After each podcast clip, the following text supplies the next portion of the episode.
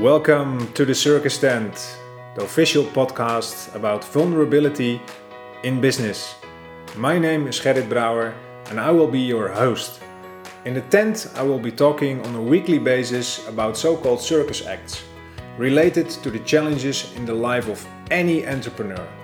The things that people don't see from the outside will be covered in my show. Similar to the life in the circus, an entrepreneur has also got to do with stopping, rebuilding, practicing, and a lot of performing.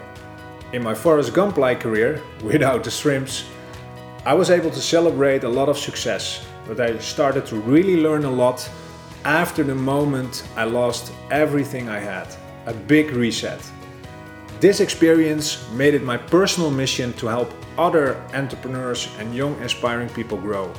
Because to become the best, you first have to deal with the worst.